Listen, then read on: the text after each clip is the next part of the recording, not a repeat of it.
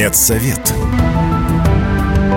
Все, что вы хотели знать о медицинских открытиях, новых лекарствах и даже врачебных тайнах.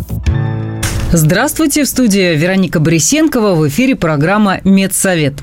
Будем говорить о медицинских открытиях, новых лекарствах, врачебных тайнах, узнаем последние новости из мира медицины, неизвестные факты об известных болезнях и, конечно, будем общаться с экспертами и врачами. Здоровые новости.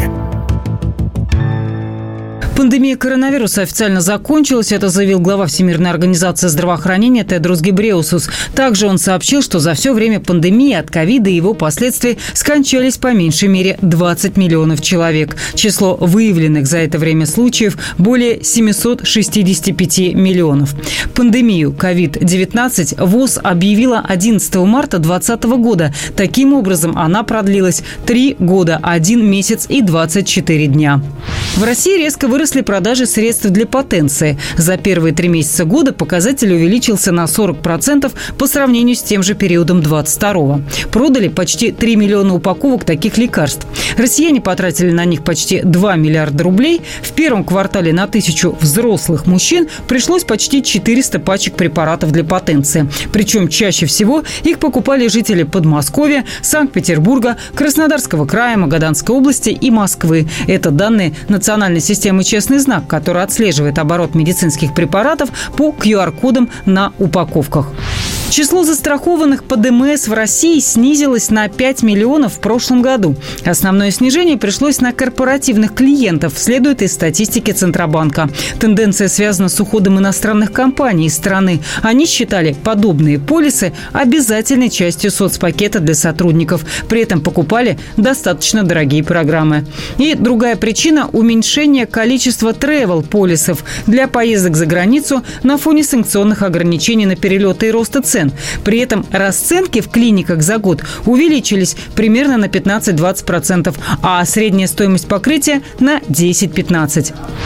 Включение в ежедневный рацион фисташек может помочь в борьбе с гипертонией даже во сне. Это пишет газета Daily Express со ссылкой на ученых. Фисташки, объяснили они, содержат аминокислоту L-аргинин, которая в организме превращается в оксид азота. Это вещество играет ключевую роль для расширения сосудов, что помогает уменьшить давление. Ученые научились определять уровень стресса по тому, как человек водит мышкой и печатает. Швейцарские исследователи создали компьютерную модель, которая выявляет даже минимальный стресс. Она анализирует то, как человек печатает, делает ли ошибки и насколько точно попадает курсором мышки по нужной части экрана. Разработка определяет уровень напряжения лучше, чем мониторинг пульса. В будущем она поможет сотрудникам отслеживать свое состояние и беречь психическое психическое здоровье. Я только спросить.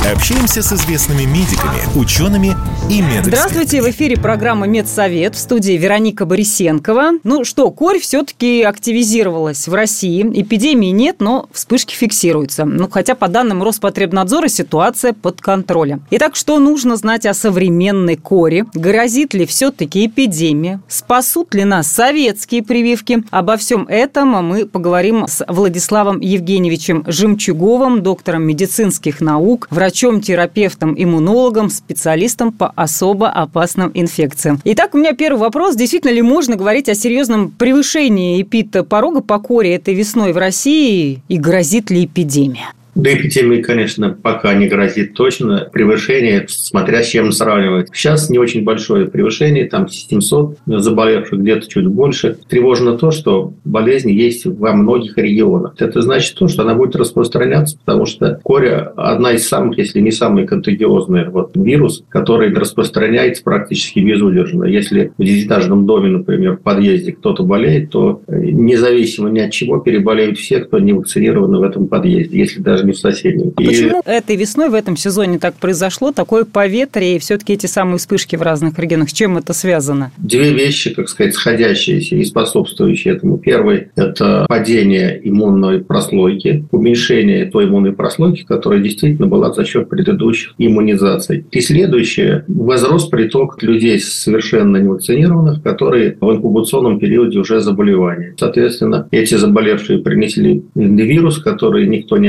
определял или определяли как ОРВИ. И этот вирус попал на благоприятную почву. Владислав Евгеньевич, банальный, может, вопрос, как передается корь? Только ли воздушно-капельным путем или как-то еще? И какие первые симптомы и как быстро они проявляются? Симптомы стандартные для вирусного заболевания. Головная боль, температура высокая, какие-то боли в мышцах, слабость, но незначительная, в отличие от других многих вирусных заболеваний. И дня через три обычно появляется цифоцит, специфическая очень. Хотя тоже есть похожие вещи, как, например, у скарлатины и особенно у кривой краснухи. Кривая краснуха очень сильно там похожа, только с одним отличием, что при коре вот именно сыпь есть во рту. При этом ты уже заразный, наверное, выходить уже никуда не стоит, заражать дальше людей. Вызывать врача? Заражение возможно уже даже первые сутки после начала температуры, перед периодом высыпания. А, соответственно, как диагностировать корь, кроме как визуального осмотра врача? Какие-то тесты, да, ведь сдаются? Ну, тесты, конечно, есть. Если человек, так сказать, контактировал, есть тесты на сам вирус. Сейчас, тем более, вот есть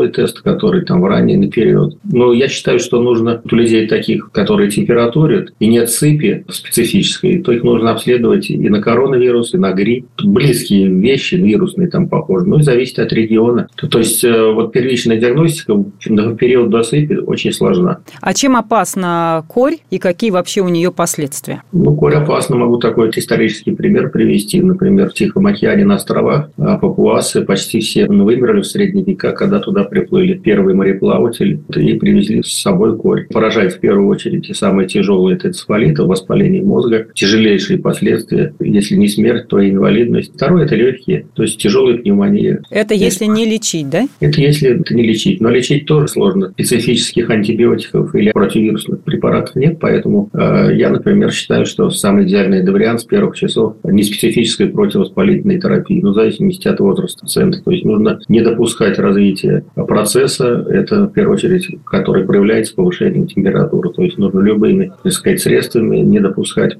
вот, повышения температуры ни до какого там порога. Это будет тормозить процесс и облегчить отечение и позволит тут избежать последствий. Владислав Евгеньевич, а я читала по сводкам Роспотребнадзора, что в этом сезоне корь преимущественно захватывает взрослое население. Знаю, что корь во взрослом возрасте переносится сложнее. Это так? Да, это так. У меня личный пример. Я познакомился со своей женой, будущей на вечере в честь 8 марта, когда вот танцевал и почувствовал, что у меня руку обжигает, а спина девушки я спросил, я уже был первый курс аспирантуры противочумного института, ну, естественно, профессиональный это интерес вас преобладал. А на следующий день пришел, а там она без сознания. Вот местные доктора поставили ОРВИ. Ей был 21 год, она была вакцинирована, все замечательно. Пришлось очень тяжело долечить такими противотоксическими дезинфекционными средствами. Но через неделю вот вылечил и сделал предложение. Вот честно. это у вас романтическая история а, какая. Романтическая история. Связанная с корью. Ну, то есть нас уже те самые давние советские прививки никак не спасут, надо ревакцинироваться. Ну, не всем. Вот э, Роспотребнадзор, такой термин, профессиональный жаргонизм, я бы сказал, очищающий вакцинацию, да, термин, мне он нравится, действительно, такой проникает в суть процесса. Значит, кто должен вакцинироваться? Те люди, у которых не завершен процесс вакцинации, которым не прошло 20 лет. То есть, они в 6, 6 лет либо пропустили эту вакцинацию, либо сделали одну инъекцию, а не две, как положено. Вот им стоит ревакцинироваться сейчас. Вот как и что, это должен определить конкретный врач у конкретного человека. Да. Да, второе – это те люди, которые контактируют с большим количеством детей, ну и вообще до людей. Ну, то есть, это кто? В первую очередь, опять учителя, врачи, сотрудники каких-то банковских структур, там, кассиры. То есть, они имеют большую вероятность получить ну, вирус, да, вот контактировать. Их можно ревакцинировать и нужно ревакцинировать. И сколько будет действовать вот эта вакцина? Как говорится, поживем, увидим, время покажет. Но если учитывать предыдущий опыт, то, наверное, не менее 20 лет. А вот еще у меня такой вопрос. Сама корь, она как-то мутирует? Она все та же старая недобрая корь или уже какая-то с новыми мутациями? И должны быть новые вакцины? Вот она не мутирует, так устроена. Вся та вакцина, которая в советское время была она сделана и есть, она вот хорошо действует и работает. Но хочу подчеркнуть, что накапливаются мнения, что я лично так считаю, что нужно ее тоже обновить. Обновить в каком плане? То, что она живая, вот создает ряд проблем по производству, хранению, особые там условия и все прочее. Но кроме того, есть и осложнения, которые вот именно связаны с тем, что это живой на вирус. А есть какие-то люди, кому, например, противопоказана вакцина от кори? Все противопоказания, они все написаны в инструкции по применению, и доктор перед вакцинацией должен обязательно уточнить, нет ли у пациента этих противопоказаний. Это вот самое главное. Есть такое мнение, что можно перегрузить вот иммунитет. Если много делать вакцин, то иммунитет перегрузится, и вот он выдаст какие-то непредсказуемые да, реакции. Хочу сказать, что мы контактируем каждый день с тысячами микробов, которые поглощаются или как-то нейтрализуются нашей иммунной системой, и мы этого даже не замечаем и не чувствуем. Там очень много свободных мест, точек соприкосновения, поэтому иммунная система, она рассчитана на долгую жизнь человека, на выполнение всех функций. Поэтому здесь эти 20 вакцин, они совершенно не влияют на ресурс иммунной системы, даже наоборот, в постоянном так сказать, напряжении поддерживают вот эту вот пограничную готовность, я бы так сказал. Всем здоровья. Да, это важная ремарка. А то многие же боятся делать много прививок, тут и от ковида, а тут и от кори, так что очень хорошо, что вы разъяснили. Это доступно нашим слушателям. У нас в гостях был Владислав Евгеньевич Жемчугов, доктор медицинских наук, врач-терапевт, иммунолог, специалист по особо опасным инфекциям. Говорили о коре, так ли опасны эти вспышки, могут ли они перерасти в эпидемию, стоит ли делать прививки, кому их делать. Ну а мы продолжаем. Медсовет. Все, что вы хотели знать о медицинских открытиях, новых лекарствах и даже врачебных тайнах. В эфире программа «Медсовет» в студии Вероника Борисенкова. Говорим о медицинских открытиях, новых лекарствах, врачебных тайнах и в том числе узнаем много интересного из истории медицины. Медицинские истории – Отправляемся в прошлые века, чтобы узнать, как появлялись болезни и лекарства. Еще в середине прошлого века это вещество рассматривалось как потенциальное биологическое оружие, а в 70-х годах применялось для лечения косоглазия. Но уже спустя 20 лет, в 90-х, медики заметили, что оно может разглаживать морщины, и это был прорыв в косметологии. Как смертоносный яд, ботулотоксин стал чуть ли не самым эффективным средством для омоложения – в XVIII веке по Германии прокатилась волна вспышек загадочной болезни. У больных ухудшалось зрение, западали веки, им становилось трудно говорить и глотать, была сильная слабость, а в особо серьезных случаях паралич дыхательных мышц приводил к смерти. Медик Юстинус Кернер заинтересовался загадочными отравлениями и вошел в историю благодаря изучению бутулизма. Он выдвинул гипотезу, что во всем виновато токсичное вещество из несвежей колбасы. Провел эксперименты на животных, выделил и описал колбасный токсин. Название болезни – бутулизм – происходит от латинского слова «бутулус» – колбаса. Кернер понял, что токсин блокирует сигналы в нервной системе и первым предложил его медицинское применение для лечения болезней, которые связаны с непроизвольными движениями. Догадки Кернера блестяще подтвердились, но спустя много лет. В его время на них просто не обратили внимания. А официально бутулинический токсин был впервые обнаружен в 1820 году немецким врачом Юстасом фон Либихом. А в 1897 бактериолог Эмиль ван Эрмантин изучая его свойства, определил, что он вызывает паралич мышц. По сути, ботокс состоит из того же токсина, который накапливается во вздутых банках и других испорченных продуктах. Но, как говорил древнеримский врач Парацельс, все есть яд и все есть лекарство. Вопрос лишь в правильном использовании или наоборот, неправильном. Так, в 20 веке ботулотоксин привлек внимание военных. Лабораторные опыты показали, что это самый сильный органический яд, яд из всех известных человечеству. Согласно исследованиям Американской медицинской ассоциации, всего одного грамма вещества в кристаллической форме достаточно, чтобы убить миллион человек.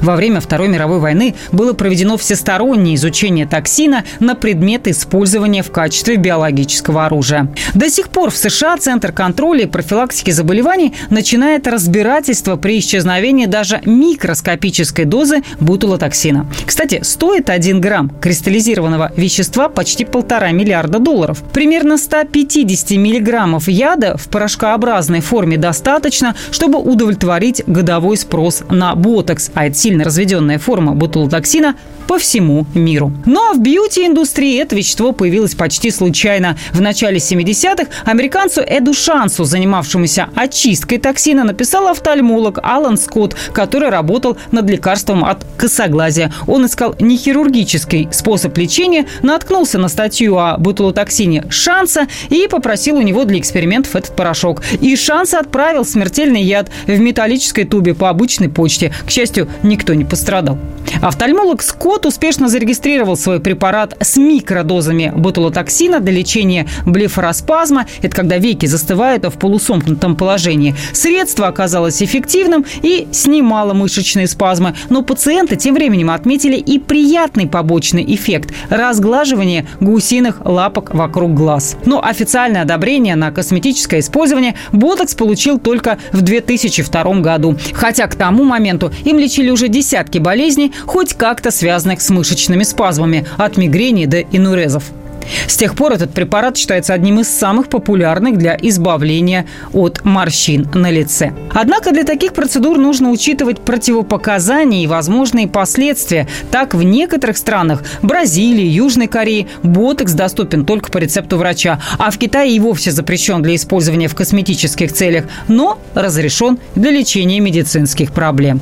В эфире программа «Медсовет» и мы продолжаем. Коронавирусом в России переболели 22 миллиона человек. И хотя пандемия уже отступила, Всемирная организация здравоохранения официально объявила о снятии с нее этого статуса, примерно пятая часть переболевших до сих пор переживает последствия после этой болезни. Так называемый постковидный синдром. Слабость, одышка, быстрая утомляемость, депрессия, ухудшение памяти.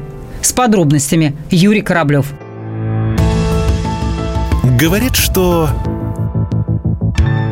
Чаще всего постковидный синдром развивается у тех, кто переболел коронавирусом в тяжелой форме и побывал в реанимации. Но и те, кто болел легко, от него не застрахованы. Сталкивается с этим синдромом каждый пятый, восьмой переболевший. В чем он выражается, радио «Комсомольская правда» рассказал врач-терапевт Александр Степанов. Последствия коронавируса можно разделить так. Первое. Прямое поражение самим коронавирусом и токсинами, выделяющимися во время болезни. Это клетки легких, кровеносных сосудов, сердце, мозг, желудок, кишечник и почек. Второе микротромбозы, которые нарушают работу почек, сердца, головного мозга, щитовидной железы, яичек и других органов с хорошим кровоснабжением и мелкими сосудами. Тромбы закупоривают сосуды, как правило, небольшого диаметра в этих органах. Соответственно, страдают больше всего органы, где самые мелкие сосуды. То есть почки, э, пещеристые тела у мужчин и женщин и так далее. Третье. Поражение головного мозга. Начиная от проблем со сном и памятью и заканчивая серьезными нарушениями психики, включая резкое падение интеллектуальных способностей, тревожные расстройства, нарушение дыхания, глотания, обострение или дебют психических заболеваний. Ковид уже давно считается нейротропным вирусом. Впрочем, проблемы с памятью и другими когнитивными способностями можно решить. Каким образом зрителям YouTube-канала Мимини рассказала врач-невролог Татьяна Муштак. Ускорить этот процесс может классические рекомендации по когнитивной реабилитации. Это соблюдение режима сна, сбалансированное питание, регулярное проведение когнитивных тренингов и, конечно же, регулярная физическая активность с учетом состояния пациента. Постковидное нарушение памяти может носить кратковременный характер, а может являться провокатором заболевания, таких, например, как болезнь Альцгеймера. Поэтому, если вы отметили у себя снижение памяти, необходимо обязательно обратиться к специалисту. По официальным данным, всего в России коронавирусом переболели 22 миллиона человек. Юрий Кораблев, Радио «Комсомольская правда». А мы продолжаем. В эфире программы «Медсовет» все самое важное, интересное и неизвестное из мира медицины. А еще здесь можно получить советы и рекомендации от специалистов, не записываясь на прием. Без рецепта. Советы врачей, как сохранить свое здоровье и иммунитет. Для того, чтобы создать идеальный уход за полостью рта, необходимо иметь несколько важных предметов, уверена пародонтолог Ольга Дильман. Первое. Разумеется, зубная щетка. Она должна быть очень густой и очень мягкой. Из серии Ultrasoft. Щетки жесткие, средней жесткости, с разнообразными резиновыми вставками, а также электрические, агрессивно воздействуют на десны и эмаль зубов, повреждая их, отмечает специалист. Далее зубная паста. Для ежедневного использования она должна быть обычной, профилактической. Также 2-3 раза в неделю неделю, не чаще. Можно использовать абразивную, отбеливающую. Она обладает хорошими полирующими свойствами и эффективно убирает зубной налет. Третье – зубная нить – флосс. Если человек не умеет ей пользоваться, то у него всегда будут стоматологические проблемы, считает Дильман. Есть много видов флоссов. Лучше использовать не шелковые и плоские, они могут травмировать десну, а катушечные, вощеные, круглой формы. Четвертый предмет на вашей полочке ванной – зубной ёршик. Это аналог зубных нитей, но более прост в использовании. К тому же в межзубном пространстве он что-то может прочистить лучше, чем флосс. Диаметр ёршика подбирает стоматолог. И пятое обязательное средство – это ополаскиватель. Есть гигиенические и лечебные. Первые вымывают остатки пищи, смывают с поверхности зубов кислоту, бактерии, освежают дыхание, но вторые выполняют свою более узкую функцию. Важно никогда не применять ополаскиватель сразу после еды. Это связано с тем, что образовавшаяся на зубах после принятия пищи биопленка активно реагирует с минералами из ополаскивателя. Вследствие этой реакции биопленка не только не удаляется, а еще больше затвердевает и укрепляется в виде зубного камня. Применять средство нужно только после чистки зубной щеткой, как завершающий этап, а еще ополаскиватель обязательно должен находиться во рту 30-60 секунд, как указано производителем на упаковке. Иначе никакой пользы от него не получите, а только выбросите деньги на ветер на правах рекламы. Самые частые дачные травмы – ушибы, растяжения, скованность в мышцах и суставах. От упорной работы на грядках даже у здоровых людей нередко не имеют ноги и начинает болеть спина при попытке разогнуться. Это состояние называется временная дискинезия. Чтобы держать мышцы спины и ног в тонусе, попробуйте простую зарядку на грядках. Хотя бы раз в час откладывайте в сторону лопату и делайте упражнения. Вытяните руки вперед и приседайте 5 раз. Медленно поднимите руки вверх, вдох, потянитесь, опустите руки, выдох. Присядьте на скамейку, согните и разогните пальцы ног 10 раз в медленном темпе. А еще, чтобы привести в норму состояние мышц и суставов, можно использовать наружные средства. Например, всегда иметь в дачной аптечке универсальный крем-бальзам «Спецмазь». Он быстро и глубоко проникает под кожу, активизирует кровообращение, уменьшает признаки застоя в мышцах и суставах. В составе спецмази экстракты российских лесных и луговых целебных растений, а также разогревающий муравьиный спирт. Россиян предостерегают от покупки ранней клубники. Она может быть опасна для здоровья. Как напоминает диетолог Антонина Музыченко, сезон клубники в южных регионах страны начинается не раньше конца мая, начала июня. Для созревания естественным путем ягоде необходимо 20-35 дней, солнце и тепло. Чтобы вырастить клубнику за неделю, производители не скупятся на удобрения. В результате получается ягода с высоким содержанием нитратов, которые в организме преобразуются в нитриты и влияют на состав крови и гемоглобин. Покупать отечественную клубнику, как утверждает врач-нутрициолог, стоит не раньше конца мая. С вами была Вероника Борисенкова и программа «Медсовет». Не болейте и будьте здоровы! Медсовет. Все, что вы хотели знать о медицинских открытиях, новых лекарствах и даже врачебных тайнах –